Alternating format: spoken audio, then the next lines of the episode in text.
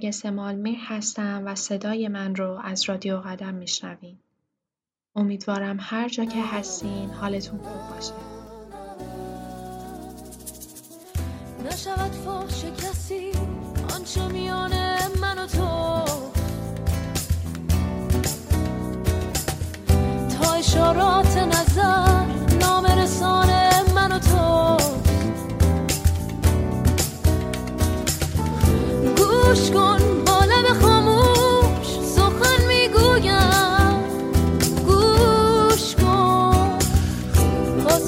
پاسخم گو به نگاهی که زبان من و توست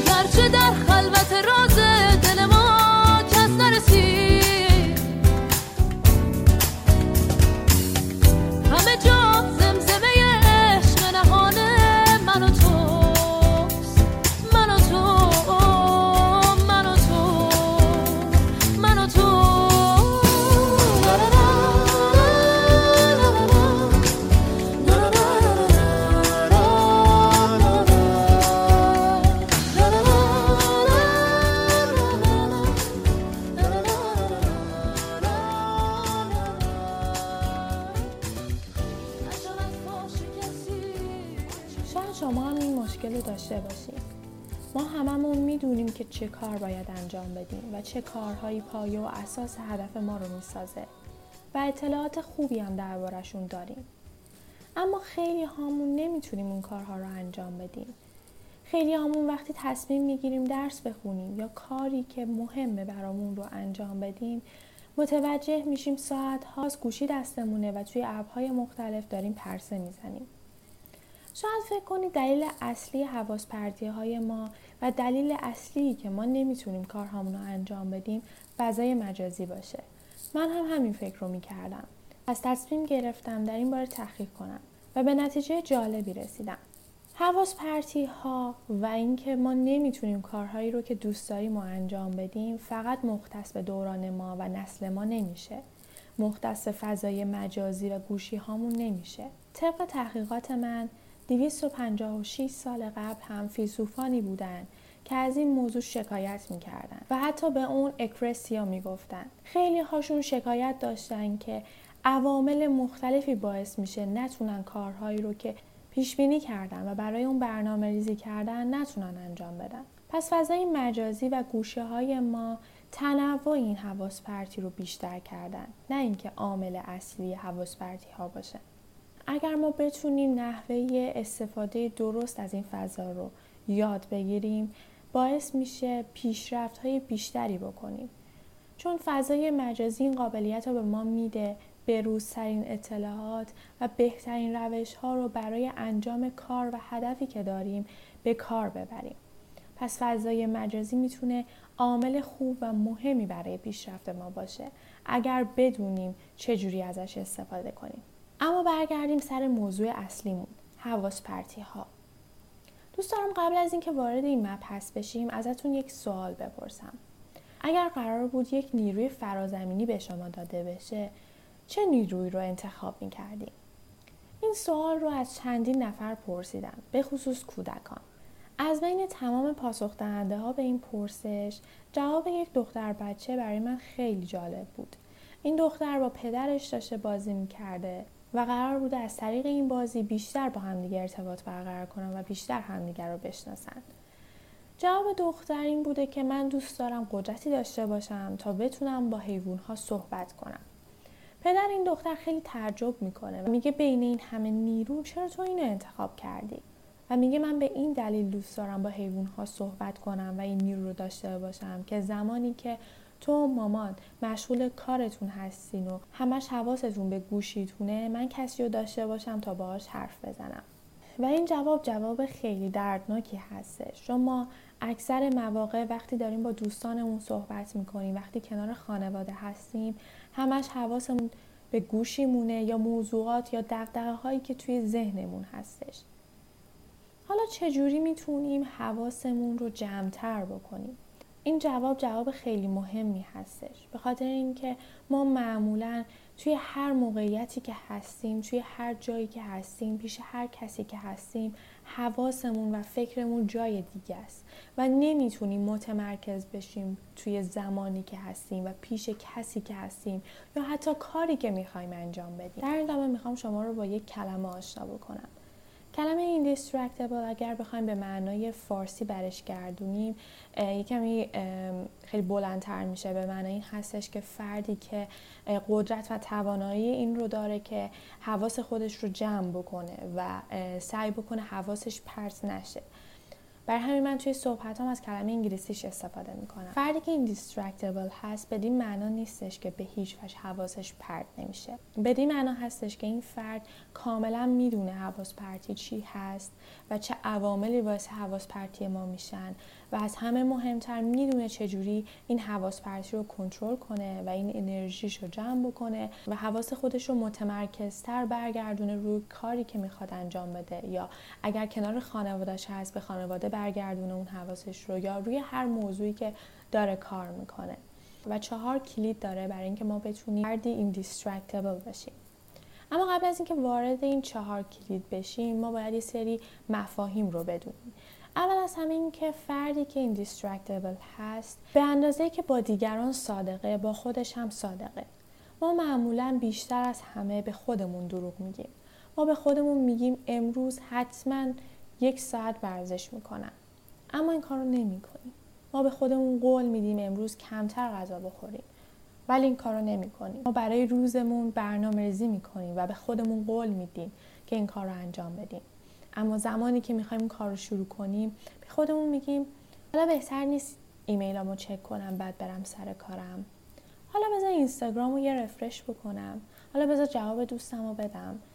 و همین میگذره و میگذره و ما کارهایی رو که باید انجام بدیم و کارهایی که به خودمون قول دادیم و پشت گوش میندازیم و هی به خودمون دروغ میگیم. نکته دوم این هستش که آدمی که تلاش می‌کنه فردی باشه که کمتر حواسش پرد بشه واقف به این موضوع که اگر حواسش پرد شد به جای اینکه خودش رو قضاوت بکنه و خودش رو توبیخ کنه بیاد و بررسی بکنه که چرا حواسش پرد شده چه عاملی باعث حواس پرتیش شده و اون رو بررسی بکنه و یک نتیجه ازش بگیره و از اون نتیجه استفاده کنه تا کمتر حواسش پرد بشه و کارهاش رو پشت گوش بندازه. آدم های معمولی عوامل یکسانی حواسشون رو پرز می‌کنه. مثل ایمیل، سیگار، تلویزیون و خیلی عوامل دیگه که هر روز و هر روز براشون اتفاق میفته و ناآگاهانه هر روز و هر روز اونها رو تکرار می‌کنن و فقط قر می‌زنن که چرا نمی‌تونیم کارمون رو انجام بدیم. یه جمله زیبا هست که میگه وقتی یک اشتباهی بیشتر از یک بار تکرار میشه اون یک تصمیم هستش. پس ما خیلی مواقع تصمیم می‌گیریم که حواسمون پرت بشه. برای اینکه بدونیم چه چیزی باعث حواس پرتی ما میشه باید بدونیم عوامل حواس پرتی چه چیزهایی هستند و چه چیزهایی جز حواس پرتی به حساب نمیاد و این حواس پرتی ها از کجا نشأت می‌گیره. توی زبان انگلیسی برای اینکه حواس پرتی و عواملی که باعث حواس پرتی ما میشن رو بیان بکنن و عواملی که باعث میشن ما حواسمون بیشتر جمع بشه رو دوتا کلمه به کار می‌برن. traction و distraction traction به فارسی میشه عواملی که باعث میشن ما حواسمون جمعتر بشه و distraction عواملی که باعث میشه ما حواسمون پرت شه. وقتی ما بیشتر وارد این دو تا کلمه میشیم هر دوشون نشونه کار هستن. traction به معنای کاری که ما رو به هدفمون نزدیک می‌کنه و distraction به معنای کاری هستش که ما رو از هدفمون دور می‌کنه. پس تو الان فهمیدیم ما دو تا عامل داریم. عواملی که ما رو به هدفمون نزدیک می‌کنن و عواملی که ما رو از هدفمون دور می‌کنن. به طور مثال من توی برنامه ریزی روزانم بعد از صبحانه خوردن حتما باید کتاب بخونم. حالا شما فکر کنید قبل از اینکه من کتاب بخونم با خودم میگم بذار گوشیمو روشن کنم و ببینم چه پیامایی برام اومده. به نظر شما من چقدر درگیر نگاه کردم به گوشیم میشم؟ بعد از اینکه این تصمیم رو می‌گیرم قبل از اینکه کتاب بخونم به گوشیم نگاه بکنم. عوامل حواس پرتی ساخته شدن تا یک کار راحت رو جایگزین یک کار سخت بکنن. در صورتی که اگر ما بخوایم به هدفمون برسیم به اون کار سخته نیاز داریم. پس هر چیزی می‌تونه عامل حواس پرتی باشه. هر چیزی که سر جای خودش نباشه و طبق برنامه ما زمان انجامش نباشه عنوان حواس پرتی تلقی میشه. من مخالف کسانی هستم که میگن تکنولوژی باعث از بین رفتن مغزمون میشه باعث اعتیاد ما میشه باعث میشه ما از کارهامون عقب بیفتیم. درسته تکنولوژی با این هدف ساخته شده که ما رو سرگرم بکنه. که ما بیشتر پاش بشینیم و بیشتر زمان صرف بکنیم تا بتونن به سود بیشتری برسن. برای هیچ کس این اتفاق نیفتاده که بیش از حد توی اینستاگرام بچرخه و اینستاگرام بیاد بهش پیام بده. من دیگه به تو هیچ عکسی نشون نمیدم چون به اندازه کافی عکس ها رو دیدی.